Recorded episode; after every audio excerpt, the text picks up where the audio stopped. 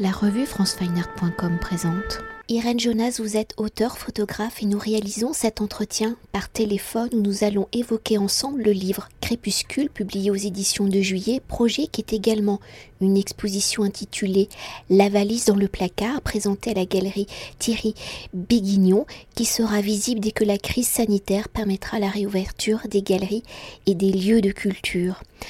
Alors réalisé entre 2018 et 2020, vous avez traversé de nombreux lieux marqués par l'histoire, Munich, Dachau, Prora, Nuremberg, Prague. Crépuscule est le récit d'une histoire familiale s'imbriquant, se mélangeant, se fondant avec l'histoire, celle avec un grand H.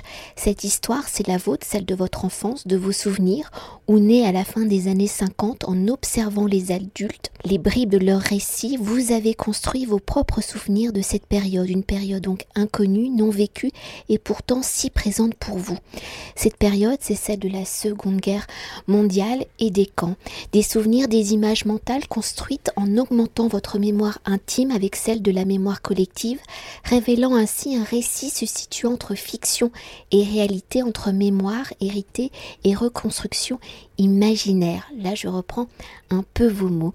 Alors, ce projet, vous l'avez construit dans la continuité de vos recherches ou en tant que sociologue et photographe. À travers la photographie de famille, vos travaux interrogent le croisement entre mémoire personnelle et histoire, histoire collective. Alors pour évoquer l'origine de Crépuscule en 2018, quelles sont vos réflexions, les circonstances, le désir de matérialiser vos images mentales, vos souvenirs d'enfance? Comment votre pratique de sociologue vous a-t-elle permis de matérialiser les histoires que vous vous racontiez, de les rapprocher et de les identifier à l'histoire, à la mémoire collective Alors pour vous répondre, euh, c'est assez difficile finalement de, comprendre qu'est-ce qui va être le point de départ, euh, le point de départ euh, soit d'une recherche sociologique, soit d'une recherche photographique. Souvent, je pense que c'est quelque chose qui mûrit pendant. Alors, je pense que je suis assez lente pendant plusieurs années et qui, à un moment donné, fait surface et s'impose comme une évidence. Euh, J'ai commencé ce travail donc en 2018 je pense qu'il y a. D'abord, il faut préciser qu'il y a eu un déclic pour moi extrêmement fort euh, en 2008, qui a été le suicide de mon petit frère, et qui est un suicide qui m'a conduite à, à, mettre, je dirais, un peu la pédale douce en sociologie pour m'investir beaucoup plus dans la photographie. Puis, au fil des années, je me suis aperçue que j'avais autant besoin de la sociologie que de la photographie pour bien vivre. Et je me suis interrogée sur tout ce qui était euh, sociologie visuelle et comment, euh, comment finalement euh, intégrer la photographie à une démarche sociologique sans que ça devienne de l'illustration. Et je pense que ce projet, que, que, je considère finalement encore un peu bâtard, est, est le point de départ de cette réflexion. Alors pour entrer au cœur de l'histoire et pour évoquer le titre du livre Crépuscule avec un S, donc au pluriel, dans sa définition, le crépuscule est la temporalité se situant avant le lever ou après le coucher du soleil. C'est cette temporalité que l'on nomme aussi entre chien et loup, ce moment où l'on ne distingue pas bien la réalité, ce moment qui amène vers la lumière, qui amène aussi vers la pénombre. Alors un contraste, une temporalité abstraite que l'on retrouve dans le texte de Camille de Toledo et je le cite. Il a fallu se battre, écrire, peindre et œuvrer pour définir les couleurs de la mémoire, la manière dont elle sera transmise. Et il est né de cette lutte pour dépeindre les diverses strates qui la composent une sédimentation temporale. C'est ainsi que je comprends et accueille les images d'Irène Jonas, une tentative pour remettre de l'opacité là où l'on croit avoir mis la lumière. Alors pour vous, quelle est la signification de crépuscule? Est-il espoir ou pénombre? Et dans l'articulation du récit, dans l'enchevêtrement des photographies, comment laissez-vous la possibilité au regardeur de choisir la signification de crépuscule? Je pense que justement, je, je laisse au regardeur la possibilité d'interpréter l'envoie vers la lumière ou au contraire l'envoie dans la pénombre. Je, je, pense que moi je suis plutôt quelqu'un de de, de, de, sombre et, de, et de pessimiste. Euh, en tout cas, au moment où je prenais ces photos, c'est vrai que j'ai essayé de me, me, remettre dans une position de qu'est-ce que qu'est-ce qu'a pu voir quelqu'un à cette époque-là. dans le lieu où j'étais, au moment où j'y étais. Or, moi, je, je suis arrivée dans ces lieux au présent, c'est-à-dire en 2018, 2019, 2020, et l'histoire s'est déroulée dans les années, euh, fin des années 30 et, début des années 40. Donc il m'a fallu chaque fois rechercher, je, pense à une photo que j'ai prise à, à Prague, qui est la silhouette d'un d'un homme, enfin, on voit juste un, un homme avec un chapeau. Et c'est vrai que Prague, pour moi, c'est Kafka. Et en voyant passer cet homme avec le chapeau à la tombée de la nuit, je, je, je voyais, je voyais Kafka. Donc c'est chaque fois, ce sont des images, des images, des images que je me suis faites de, de cette histoire. Ce sont peut-être des images qui n'ont jamais existé. Ce sont les images que je me suis racontées, que je me suis inventées chaque fois que j'ai approché, que ce soit par des documentaires, par une histoire familiale, par des cauchemars, histoire-là. Alors pour poursuivre, si pour réaliser ce projet vous avez traversé plusieurs lieux marqués par l'histoire, nous l'avons évoqué dans la construction du récit, ces lieux deviennent un lieu unique, une zone géographique où par le choix de vos cadrages, l'histoire vient s'inscrire dans le paysage. Alors au regard de l'histoire avec ce grand H, comment avez-vous choisi les différents lieux de votre récit? Quelles ont été vos réflexions pour que ces différents lieux deviennent un lieu unique, un lieu, le lieu de la mémoire je pense qu'au départ, j'étais partie sur quelque chose d'assez euh, chronologique. Donc, le, premier travail a été sur Prora, euh, qui est ce, cet ensemble de bâtiments qu'a fait construire Hitler dans les années 30, avant la guerre. Entre 36 et 39, euh, il a démarré ce projet pour l'organisation des loisirs euh, KDF. Et donc, l'idée était d'être un peu dans une chronologie d'avant-guerre, de de montée du nazisme, puis d'arrivée du nazisme, puis tout ce qui s'est passé une fois que le nazisme était au pouvoir.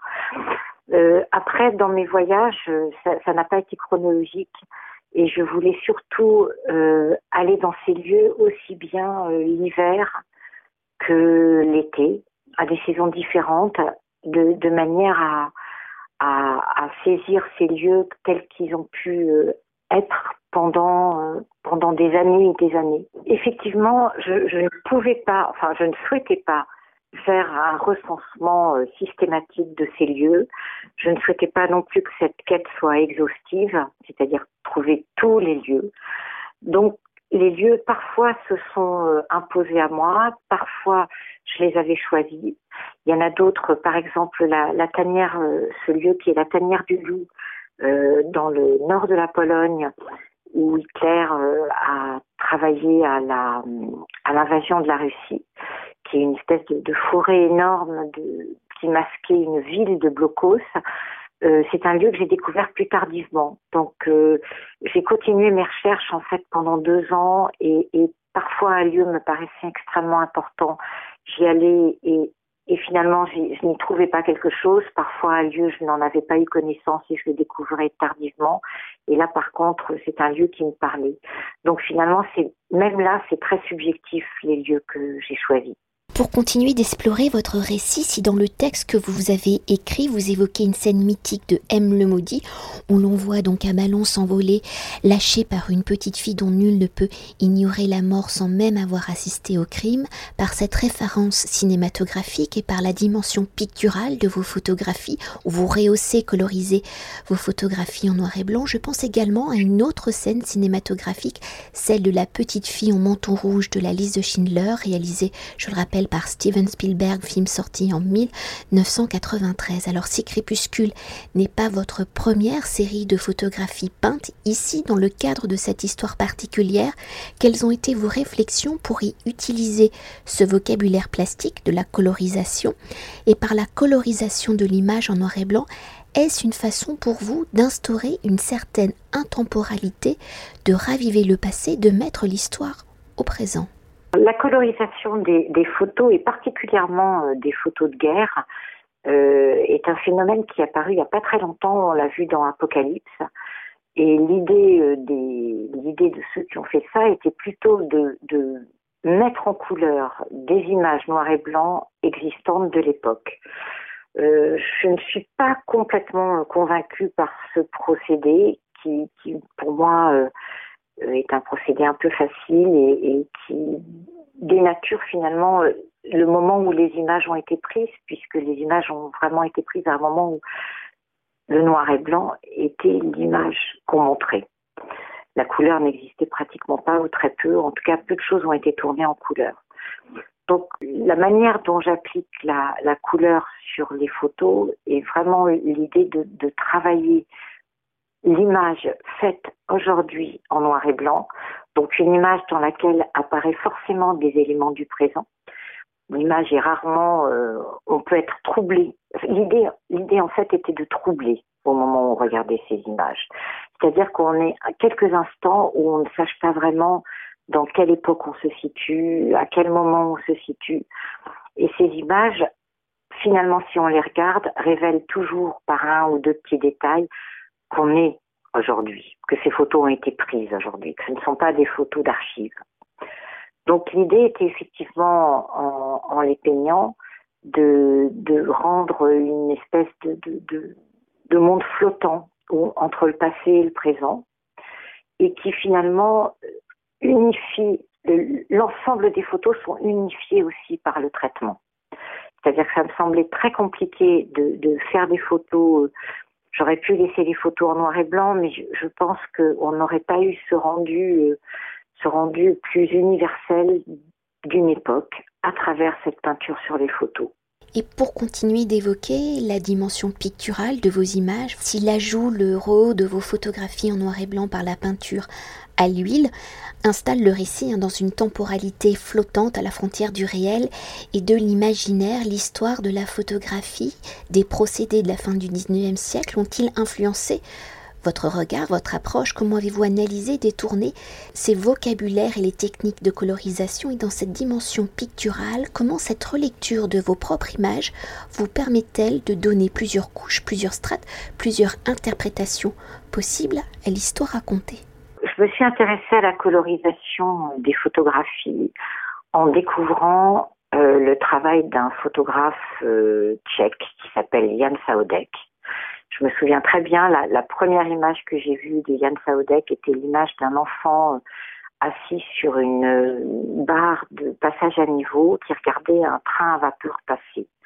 Et cette image, pour moi, est restée, euh, est restée l'image, l'image de la photographie peinte.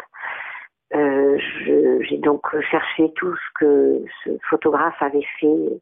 Je crois que lui, je, je ne sais plus exactement quelle pratique il avait, mais il me semble qu'il travaillait davantage avec des encres il travaillait pas la peinture à l'huile.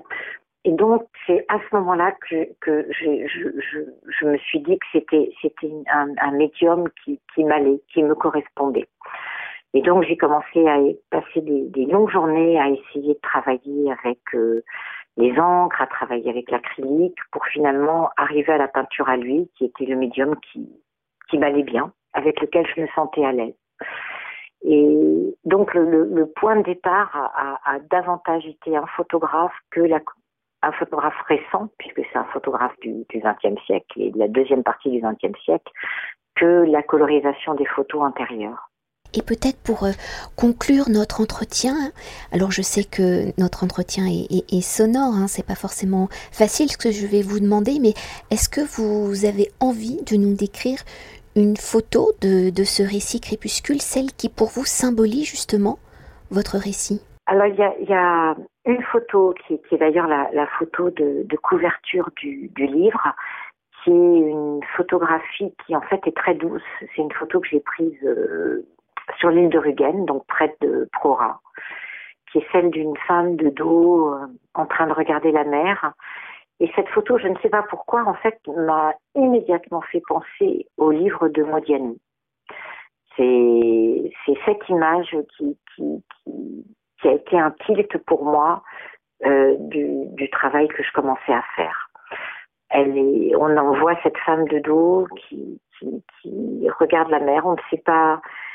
Elle est, elle est douce. Elle est dans, elle est dans des teintes douces. On ne sait pas. Euh, elle convient parfaitement au titre de crépuscule. Et on ne sait pas ce qui va lui arriver, ce qui lui est arrivé, pourquoi elle est là. Donc il y a cette image qui a été euh, un, déclic du travail pour moi. Et une autre image que j'ai faite là, pas en été, mais en hiver, qui se passe dans un bus. On voit une petite fille qui regarde par la vitre, une femme plus âgée qui lui fait face et une foule dans le bus.